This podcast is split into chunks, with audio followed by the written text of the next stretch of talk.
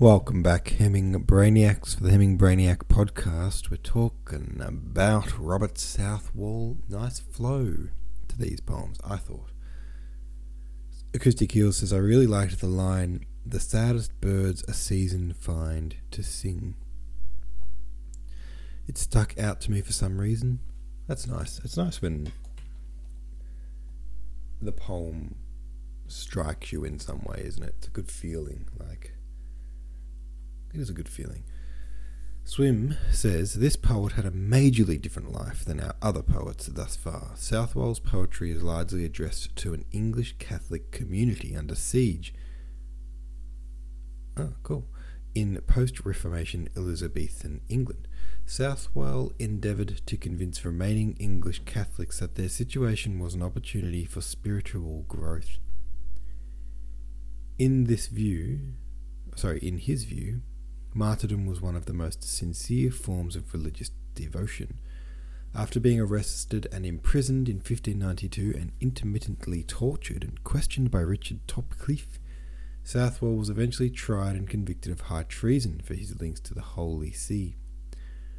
On 21st February 1595, Father Southwell was hanged at Tyburn in 1970, he was canonized by Pope Paul VI as one of the 40 martyrs of England and Wales.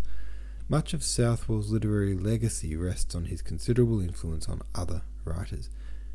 There's evidence that Shakespeare's allusions to Southwell's work, particularly in The Merchant of Venice, Romeo and Juliet, Hamlet, and King Lear.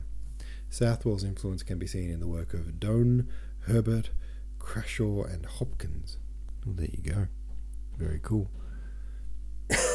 and here we are being directly influenced by reading them and saying he had a nice flow. So there you go.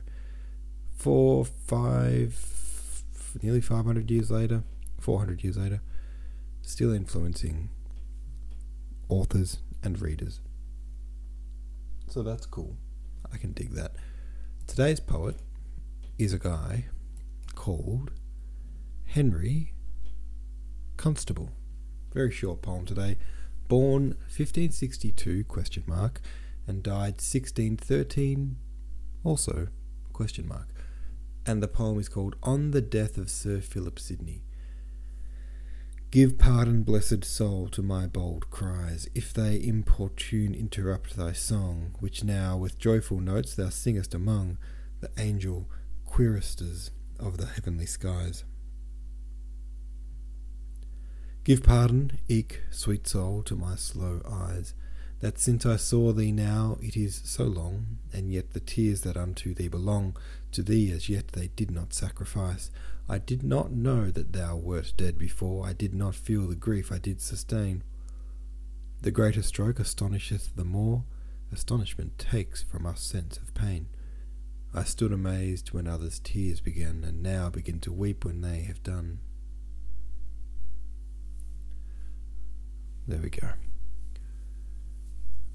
Nice little poem about, it seems like it's kind of about um, shock and denial, right? Maybe. All right. Anywho, nonetheless, that's the end of today's podcast. Thanks for listening. I'll catch you tomorrow.